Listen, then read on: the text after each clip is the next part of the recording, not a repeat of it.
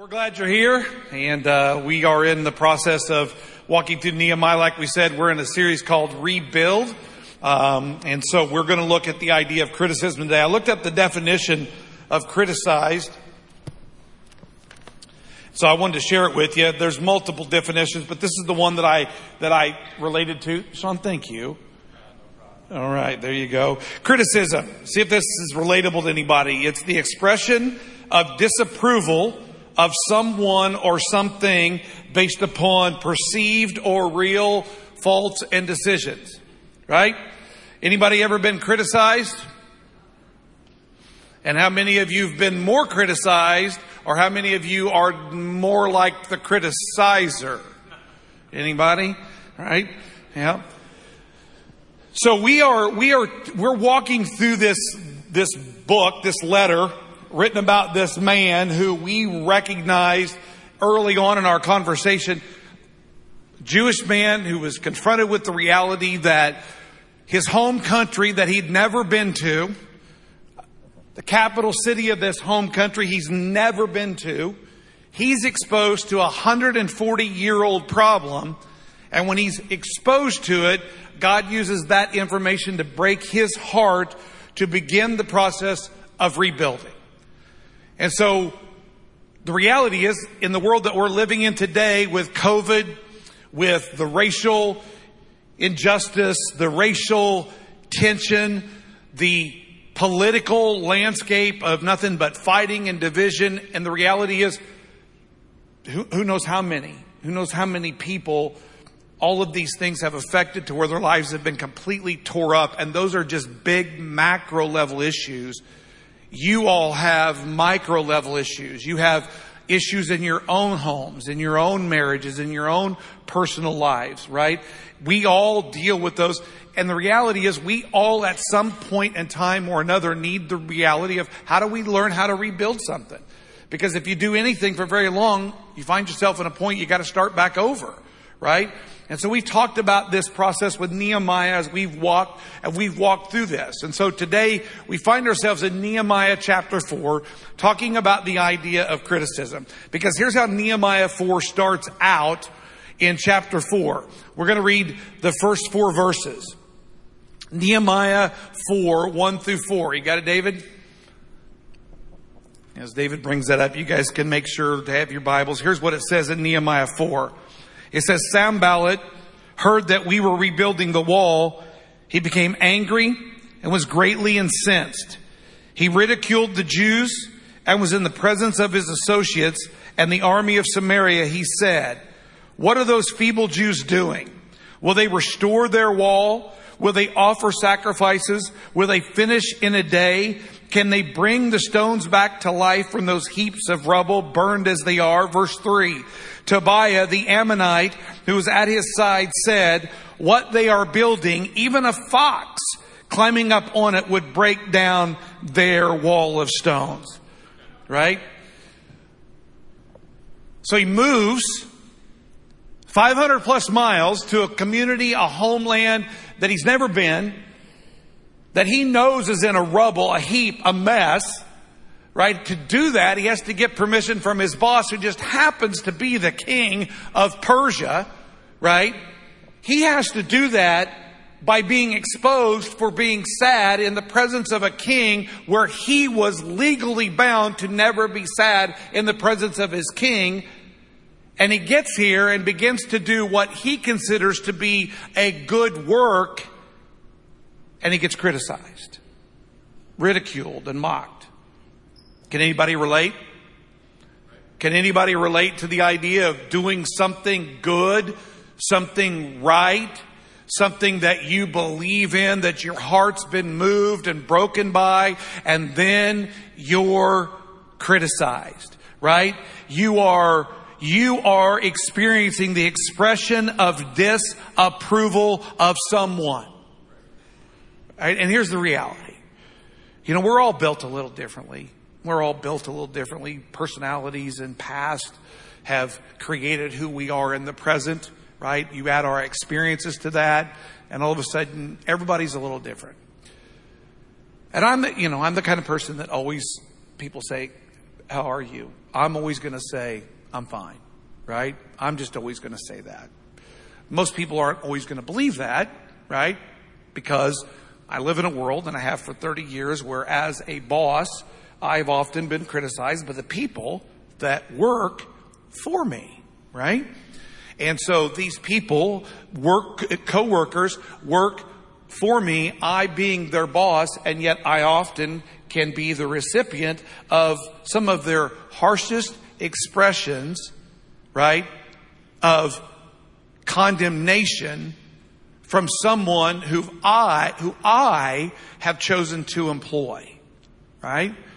And, you know, some people will say, well, it's a really, that's a really hard job. That's got to stink, right? Right? Are you, how, how do you handle that? and I will always say, right, it's, it's fine, right? And, and that's simply because I've done it for 30 years. Plus, listen, I've raised children, okay? Right? These, you know, this is a part that men can't relate to. Women carry these monsters, right, in their womb for nine months and then they come out and when they learn to talk, one of the first things they learn to do is talk back to you, the one who gave them life, right? Listen, we, we all, we all, I don't care who you are, we all know the power of being on the end of the expression of disapproval. We all know that feeling. Nehemiah, Nehemiah was the recipient of that expression of disapproval.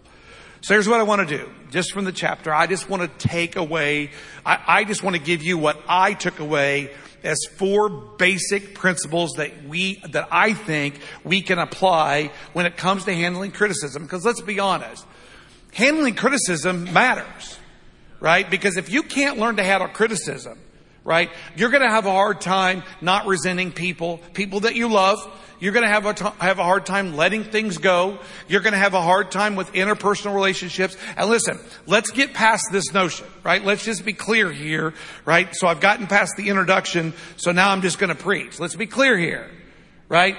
The, re- the reality is, is that you and I are going to be criticized, right? That is bound to happen, right? That, that is, and here's the thing. There is, no matter if you're justified in criticizing, right? Listen, my wife is here and she hates it when I point her out. But the reality is, is that for 20 years, I, I ran restaurants for 10 years and I really learned to love food and become, uh, to, to, to cook and, and I ran a restaurant and part of our responsibility of running a restaurant was creating a great experience where people would want to come back and spend their money so that we could make money and I could employ people and I could get a bonus, right? So she would cook after working and raising kids and she would cook and the meal would not be, the meal would not have the, the, the, the ambience of a great restaurant and I would be critical of it not having love or not being prepared with love, right? And here's the thing. I thought my, listen, I thought my criticism was justified. It wasn't mean spirited. I didn't say it in, I wasn't trying to be condemning, but you know what? The expression, the expression of disapproval, no matter who it comes from and no matter how well intended it might be, always does damage. Always. And so many of you, many of us, listen, I throw myself in this because I've been that person for so long. Many of us always feel justified in our criticism. Let me explain something to you. There is never justification for criticism, especially as a Christ follower. A Christ follower is, well, you'll say, well, listen, the Bible says you're supposed to speak the truth in love. And you want to focus on the word truth. I'd rather focus on the word love. Because here's what I can tell you. The minute love, the minute love is added as ingredient to your truth, you will speak it in a manner that's not critical, but understandable. And that was something that I was terrible at. Something that, that ruined many, many, many a relationship. Because I'll be honest with you, nobody in my mind was more justified in my criticism than me because I almost always thought I was right. Listen, we've got to get past that notion as Christian people, as followers of Christ, that finding justification for our criticism, you just might as well accept the fact that when you do that, you are undermining and destroying any healthy relationship you feel entitled to criticize. And the only salvation in that relationship is you better hope that the person you're criticizing is good enough and big enough to give you enough grace and forgiveness so that you and them can be in a relationship. Because if you can't, that thing's got an expiration date on it.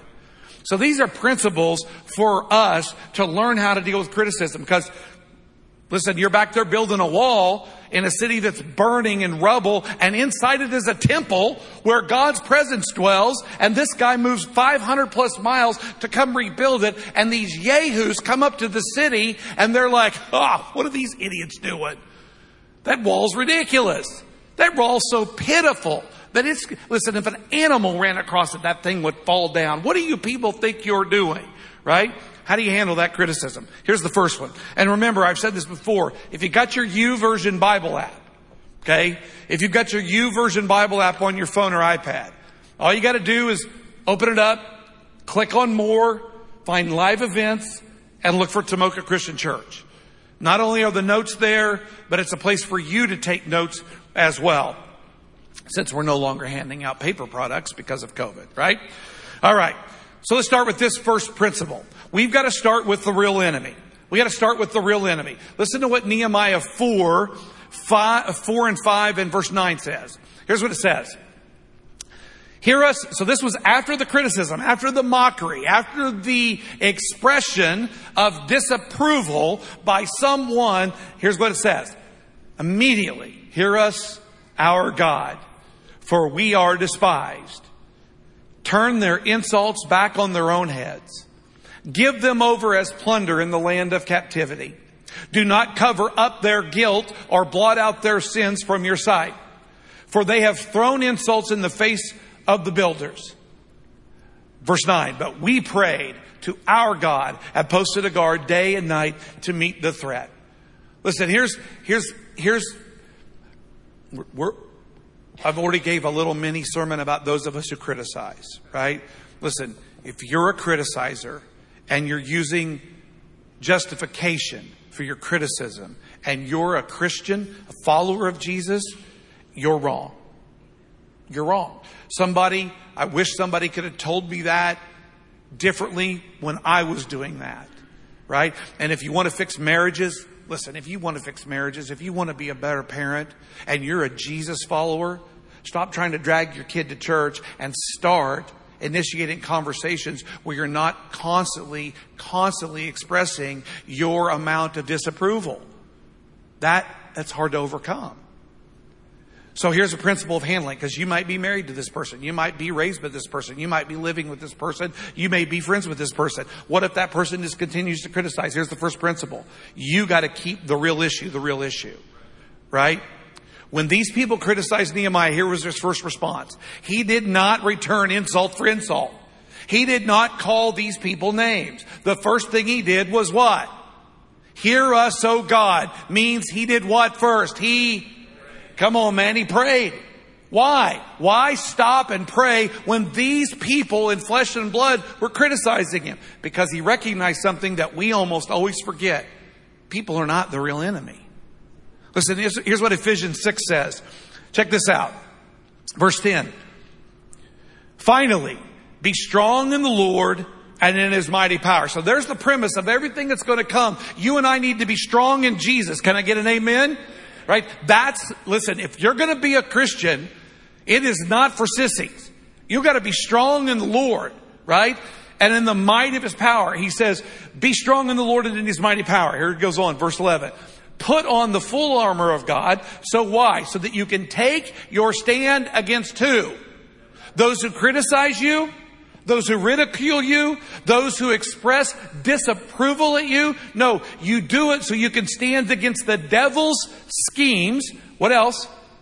For our struggle is not against flesh and bone, flesh and blood your struggle is not against me, and my struggle is not against you, but our struggle is against the rulers, against the authorities, against the powers of this dark world, and against the spiritual forces of evil in the heavenly realms. Husbands fight wives, and wives fight husbands. And they end up in court for divorce. And boyfriends fight girlfriends, and girlfriends fight boyfriends, and they end up broke up. And parents fight daughters, and parents fight sons, and they end up not speaking for 10 years. And people who work together, people who work together, right, fight each other, and once we're friends and no longer are friends.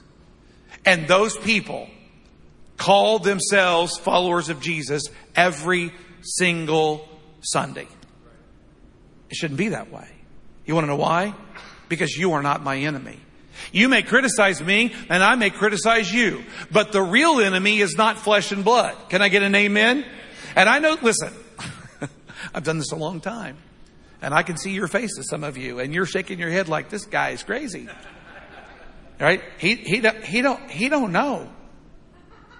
Right? He don't know what I put up with. He don't know what, what, what you're like. He, he has, listen, that pastor ain't got a clue what my life is like.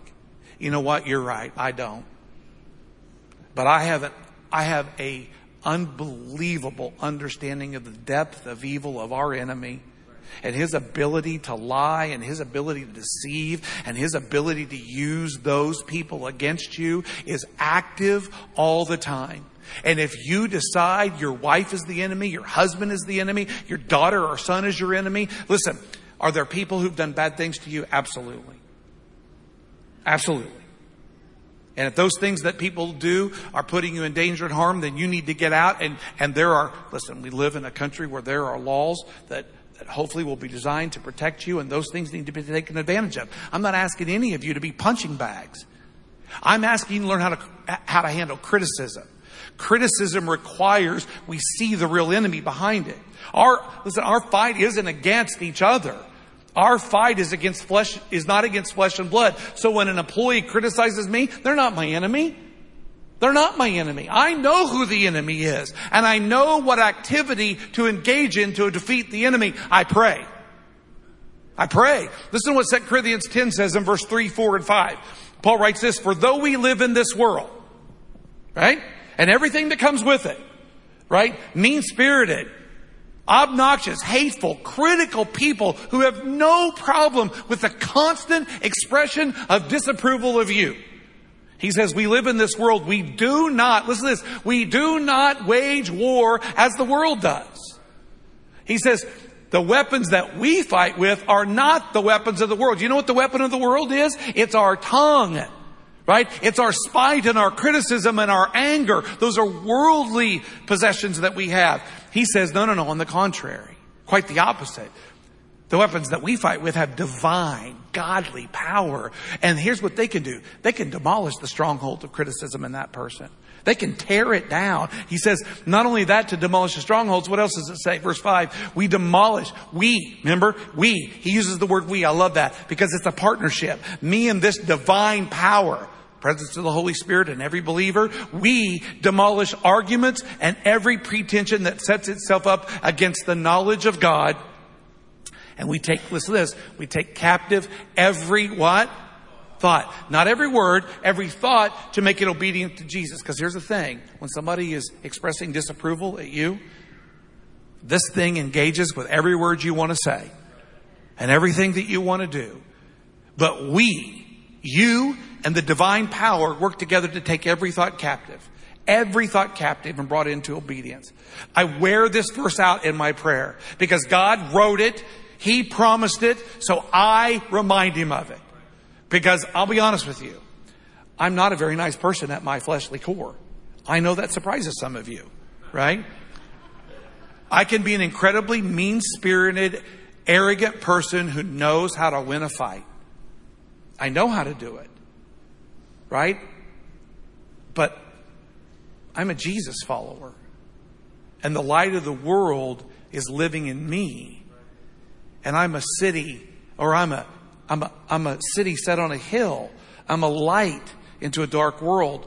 And listen, if I don't pray that prayer, if I don't pray that prayer multiple times a day, my thoughts are, my thoughts are running away from me because I have a hard time remembering who the real enemy is sometimes.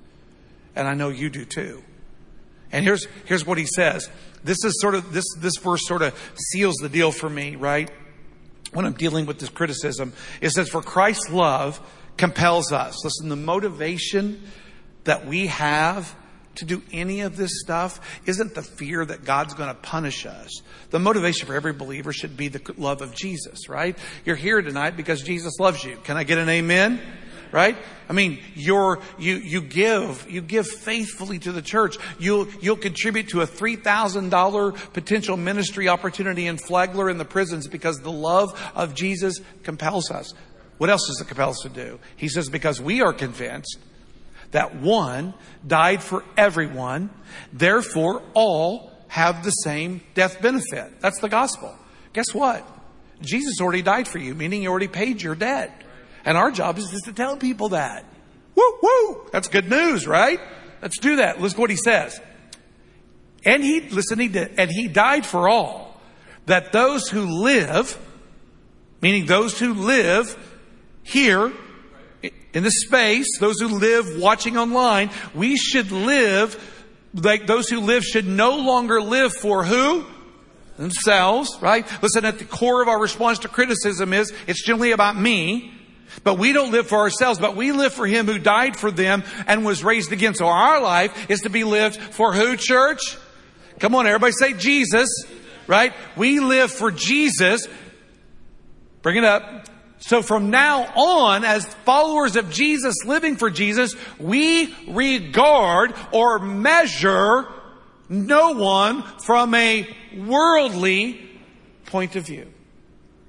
So if we don't see people according to the world, we see them according to the Spirit, which means they're not my enemy. I know who my enemy is. Listen, part of the way you learn how to how to respond well to criticism is you keep the main thing the main thing. And the person with the words is not the main thing. The evil behind the words is the real thing. And that evil comes from the enemy. Listen, let's be clear. I'm not telling those of you who are in an abusive, right, an abusive relationship that because we don't see people according to the world, we just stay and take our beating. No! Please do not take that away from here.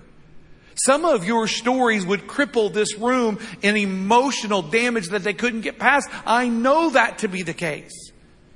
And there is a tremendous amount of empathy and understanding on our part for you.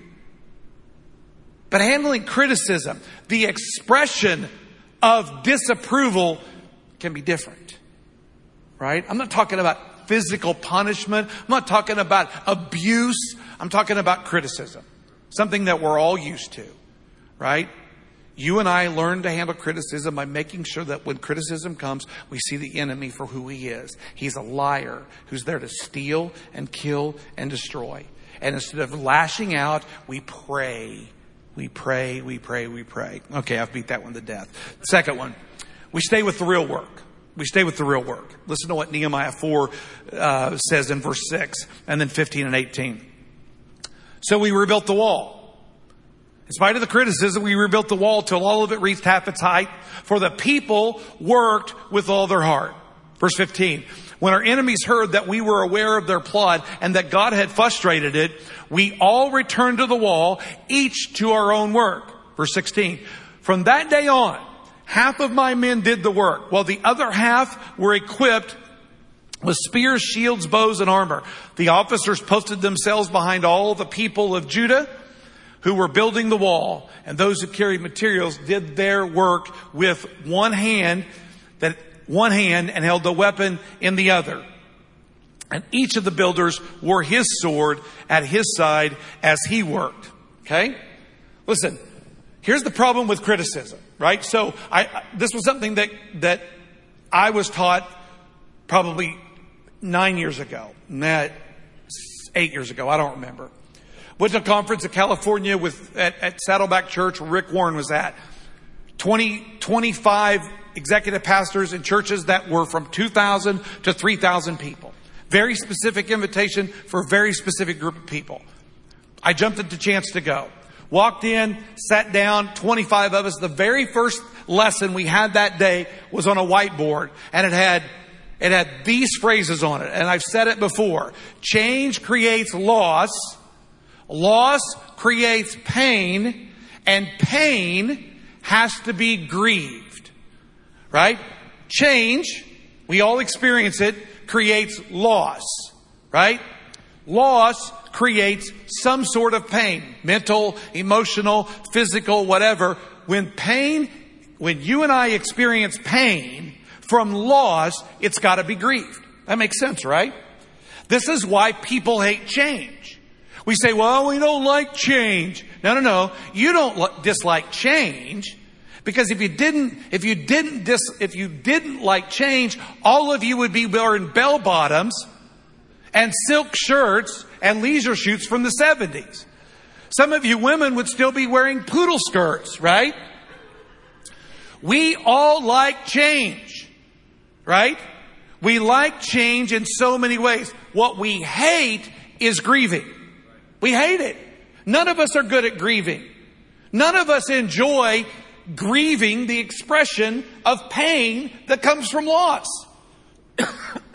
Their take was that's why churches above between two and three thousand won't grow anymore because a church between two and three thousand, think Tomoka, constantly has change. Staff leave, staff are reassigned, people do this, we add this ministry, take that ministry away. And you know what happens at the expression of pain? Criticism. And people go, oh, we can't make that change. Billy Bob's upset. Right? Four people called the church today screaming about this in a church of 3,000 people. And so here's what happens. When pain gets expressed, we decide we can't make any changes. The reality is when you and I receive criticism, we still have to stay focused on the real work. So we rebuilt the wall, he said. We rebuilt it. We didn't let the criticism derail us from the work that has to be done.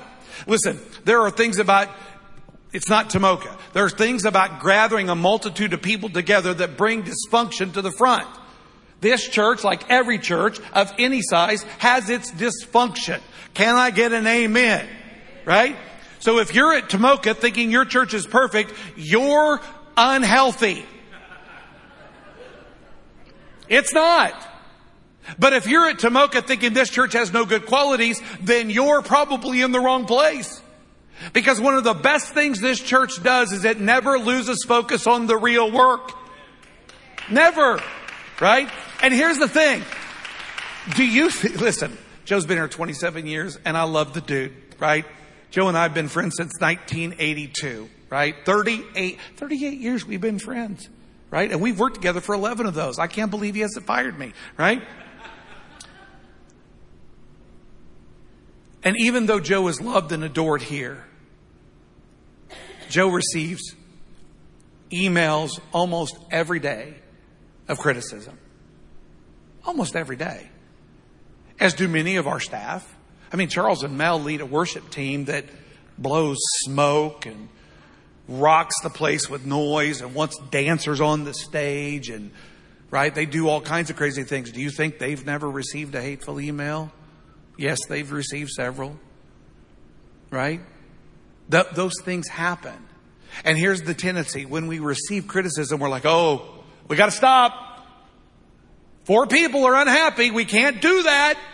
Because that criticism clearly indicates that the work we're trying to do should stop. No. You and I have got to be smart enough to understand that change creates loss. Listen, when Nehemiah brought his buddies together to build the wall, that created a change in the dynamic of the landscape, and that landscape created loss for the enemies because they were losing their power. And you know what those, that loss did for those people? It created pain. They didn't want to see the wall go up. They didn't want to see Jerusalem be strong because they hated God. So they expressed it. Your wall stinks. Look at that janky thing. If a fox got on it, it'd fall down. You guys are ridiculous and simple. This will never work. And here's what it said we did. We stayed with the real enemy and we prayed and then we stuck with the real work. We didn't give up. Listen, anything worth receiving criticism for that you believe in is worth sticking to. It's worth sticking to. Listen, let me, let me just read a story from Matthew 20. It's easy to get sidetracked, right? Those of you sitting in here and have listened to me preach know how true that is, all right?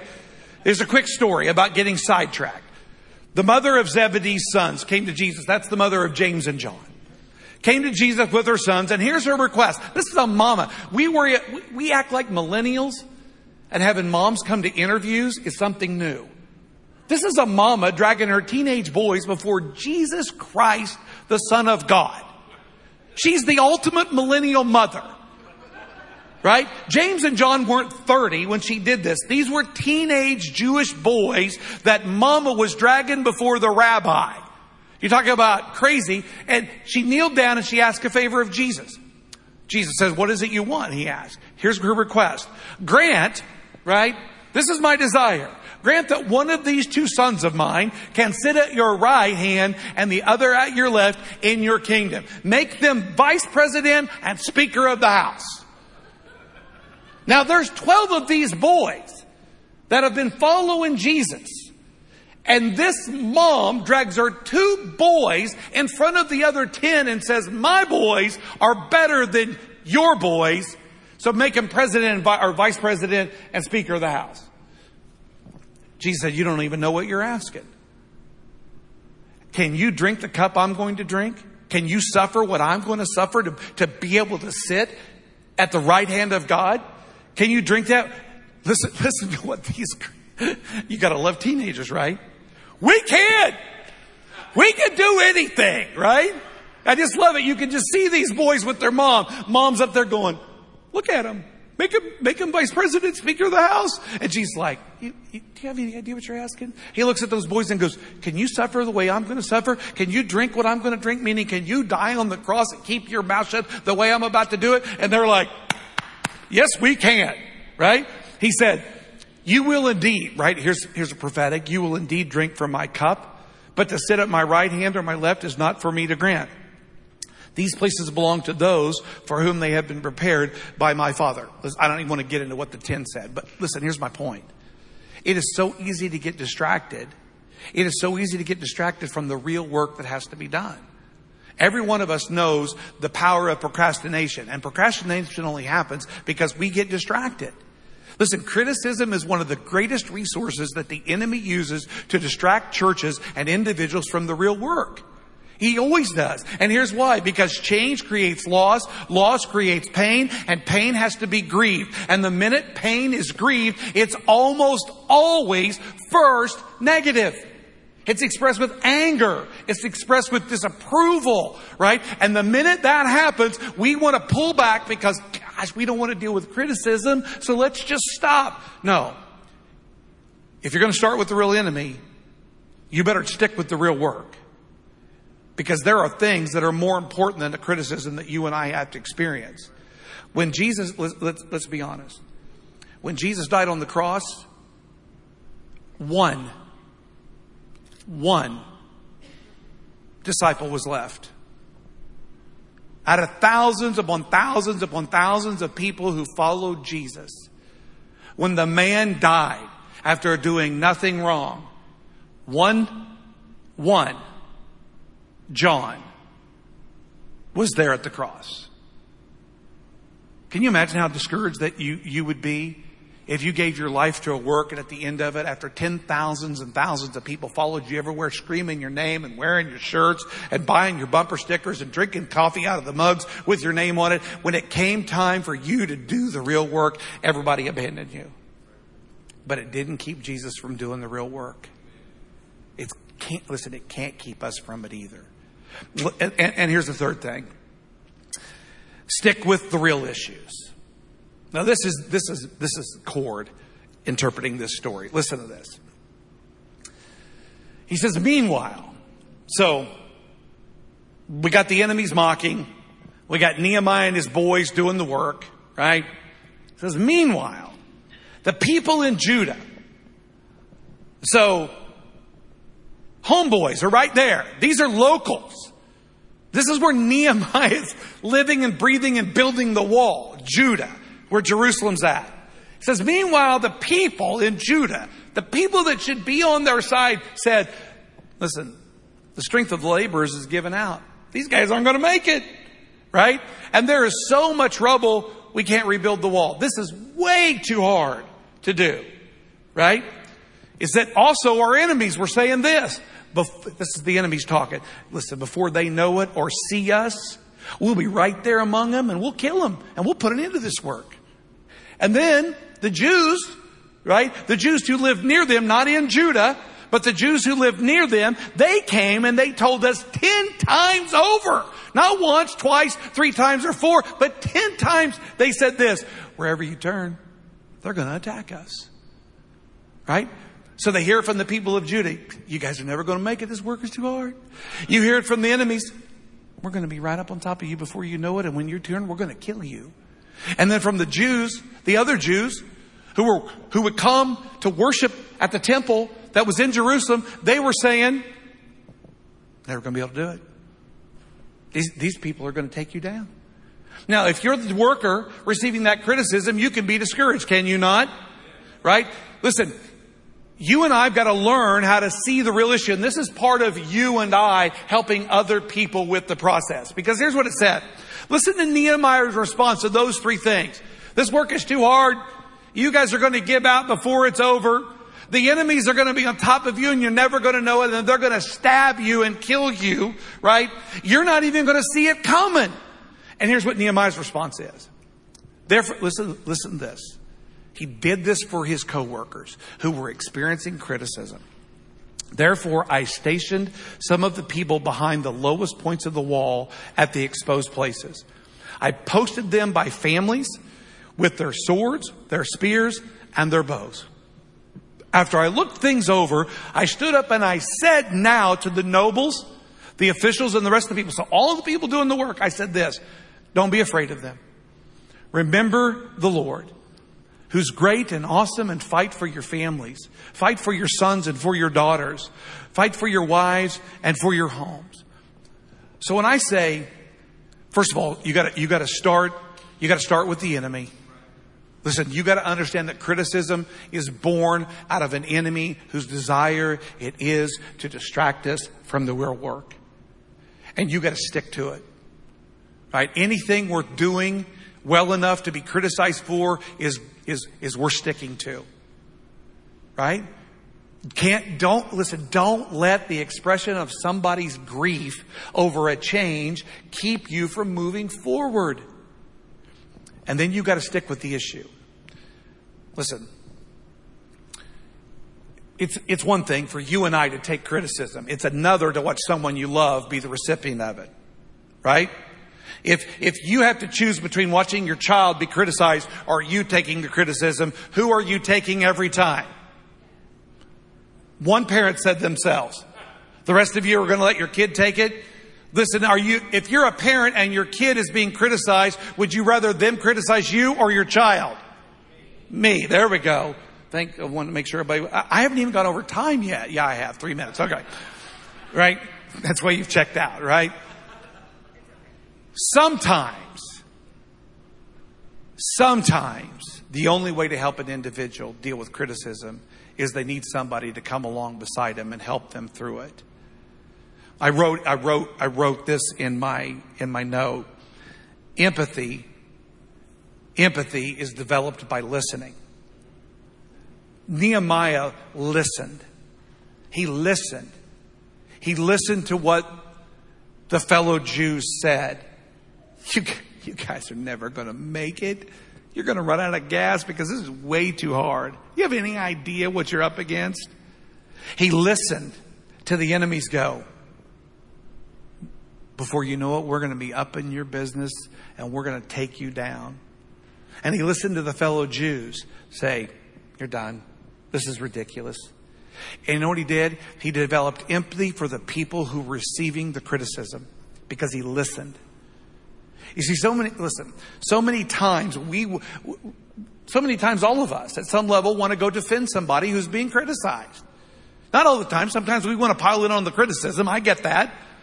But in a situation where there are people being criticized, there needs to be somebody there who listens well enough to develop empathy for the criticized.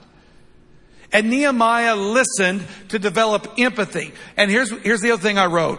Actions then are based on the empathy that we develop. Listen, part of the reason why our world has not changed and will not change is because we don't listen well enough to develop empathy. And without empathy, we can't develop a real plan to make anything better. Right? I was raised by parents. I was raised by a father, mainly, but I was raised by a dad that did not believe in listening to develop empathy. He believed that you, that you learned obedience through hearing him speak. And that was done without questioning. Now he's not wrong. I don't believe he's wrong about that.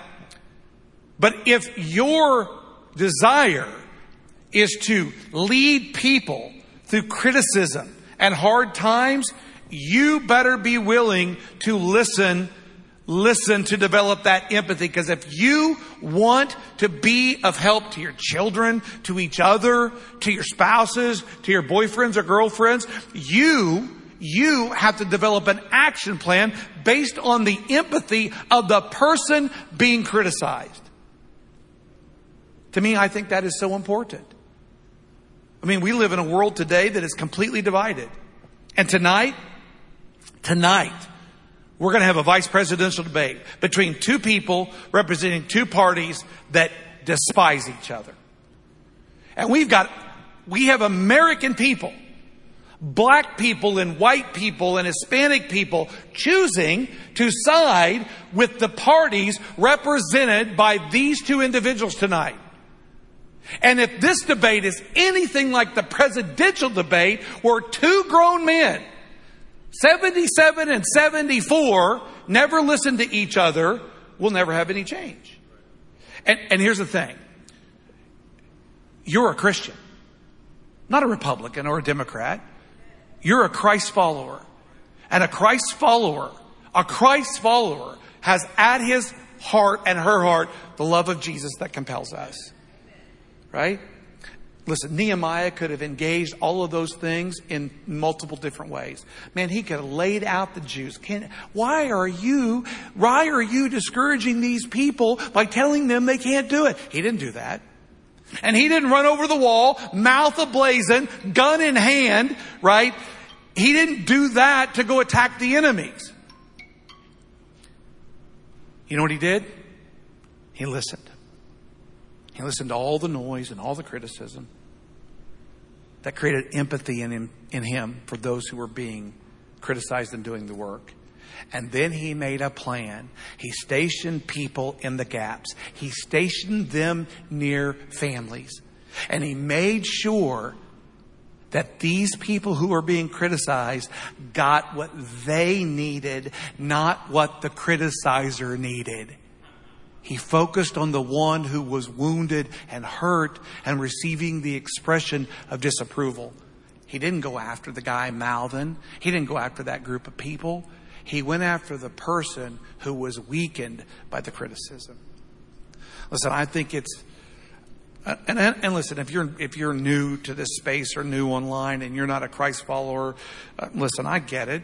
I get it. Some of the stuff that I said tonight, some of the stuff you'll hear, you'll be like, "What in the world are they talking about?" Listen, the admonition of the Lord from this book is to those who follow Jesus. And the lessons that we can learn from men like Nehemiah are pretty powerful. Nehemiah faced criticism. You know what he did? He started with the real enemy. He ignored Sanballat, right? He ignored Tobiah. He ignored the men who wore flesh and blood and he prayed to God against the real enemy. You and I need to do that when we face criticism. He made sure to stick with the work. Criticism is not a reason to quit. I don't care. It's not a reason to quit. And again, I'm not talking about you being in an abusive relationship. That's not criticism. That's sin. That's illegal. You deal with that accordingly. I'm talking about criticism, the mockery, and the expression of disapproval. You got to stick to the work, man. We as a church got to stick to the work. You as an individual got to stick to the work. Criticism, we can't give criticism the power to derail us. And then, then, then you and I, we need to make sure that we focus on the real issue.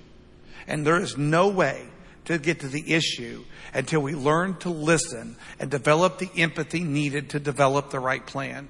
What Nehemiah did was genius. And how did he come up with that strategy? He listened and he met the needs of the person being criticized. He didn't waste his time attacking the criticizer. That doesn't help a soul. So, to me, that's a part of rebuilding, is because when you begin a good work, I don't care where it's at, in your home, if it's in your personal life, if it's in your church, you're going to get criticized. How we handle it makes a difference. Amen, church? All right, let's pray. Father God, thank you, thank you, thank you for um, generosity and the kindness of, of these folks, those who are watching online. Um, you know, my prayer is always that you'll keep your promise, that your Holy Spirit will do the work of convicting us of sin and righteous and judgment to come, and that your Holy Spirit will bring all wisdom and all truth to us. And I pray, Father, that you'll keep your promise to make sure that your word does not return to you in vain, but it accomplishes the purpose for which you sent it out tonight. And I trust that you sent these verses and these words out tonight. So I pray for every person in here that ultimately their response to your work in their life would be surrender. Because as we were reminded by Paul tonight, the love of Jesus compels us in a way to make sure that we live our life for Him and not for ourselves. We pray in Jesus' name. Amen. God bless you, church.